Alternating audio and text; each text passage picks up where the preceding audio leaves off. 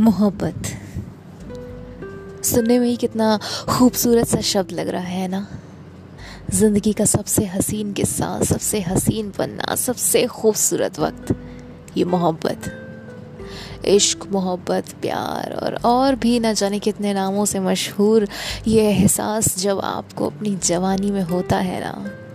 तो जनाब, दिल का पुर्जा पुर्जा हिला देता है। मानेंगे ना इस बात को?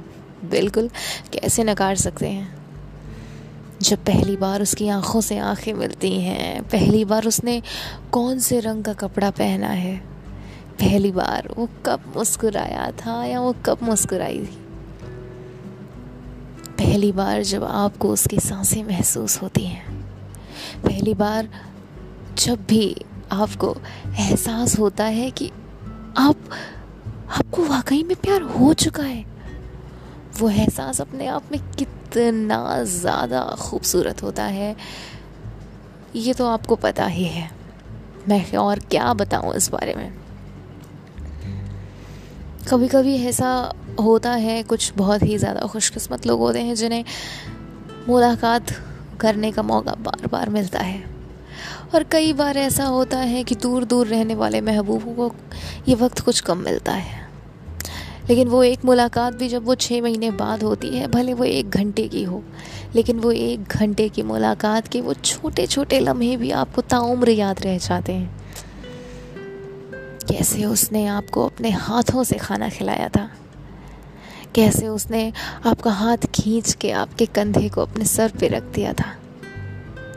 कैसे उसने आपके हाथ पे धीरे से अपना हाथ रखा था? कैसे आपके जुल्फ को आपके कान के पीछे किया था? कैसे आपके गालों को सहलाया था? कैसे आपकी आँखों को उसने अपनी आँखों से बेतहाशा टटोला था?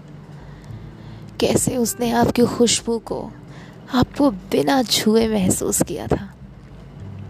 कैसे उसने अपने होने का एहसास आपको हर एक पल दिलाया था? कितनी ही अनगिनत रातें थीं जब आपने उससे बात करके बिताई थी। कितना हसीन पल था वो। जब वक्त के गिरबान में पीछे पलट के आप झांकते हैं तो ये हसीन लम्हे आज भी आपको गुदगुदा जाते हैं। लेकिन क्या हो? क्या हो जब ये मोहब्बत अधूरी रह जाए या रिश्ता बीच में ही टूट जाए? वो टूटा रिश्ता चुपते हुए शीशे की तरह आपको कितना दुख देता है। वो महबूब जिसे कल तक आपके खाना खाने से इतना फ़र्क पड़ता था, आपके बीमार होने से वो ख़ुद बीमार हो जाता था। आज उसे आपके जीने मरने की खबर लेने का भी कोई शौक़ नहीं बचा। उसे कोई फ़र्क नहीं पड़ता, आप कैसे हैं, आपकी कितनी ही रातें आपके तकिए के गिलाफ को भिगाते पीती हैं। कितने ही दिन आपने घर पे खाना नहीं खाया, कितनी ही बार चिड़चिड़ा के आपने सबसे लड़ाइयाँ कर ली उसके वजह से। कितनी बार आप कितना रोए उसके लिए। लेकिन उसे कोई फ़िक्र नहीं है आपकी। उसे नहीं फ़िक्र है कि आपका दिल दर्द से कराह उठता है जब आपको नहीं पता चलता उसके बारे में। उसे नहीं फ़र्क पड़ता है कि आप कब, कहाँ, कैसे हैं, किसके साथ हैं। किस हालात में हैं, किस तरह से अपने दिन गुजार रहे हैं। वो मशगूल हैं अपनी ज़िंदगियों में और आप यहाँ पर अपनी ज़िंदगियाँ बर्बाद करे जा रहे हैं अपने ही हाथों से। तो मेरे दोस्त, अपनी ज़िंदगी की बागडोर को अपने हाथों में ले लो। क्यों किसी को मंजूरी दे रहे हो ख़ुद को बर्बाद करने के लिए? इस ज़िंदगी मिली है तुम्हें, इसका इकलौता मकसद तुम्हारी मोहब्बत नहीं हो सकती। इस ज़िंदगी में बहुत कुछ है। अपनी इस ज़ख्म को, अपनी इस चोट को खुद को निखारने के लिए इस्तेमाल करो।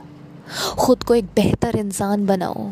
सोना जितना ही तपता है, उतना ही निखरता है।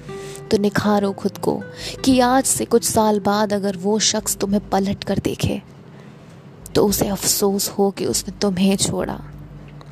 और जिसके साथ भी तुम रहो, उसे फ़ख्र हो कि वो तुम्हारे साथ है।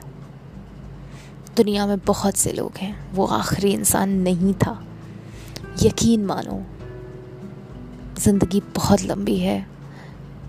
And the better one is yet to come all the best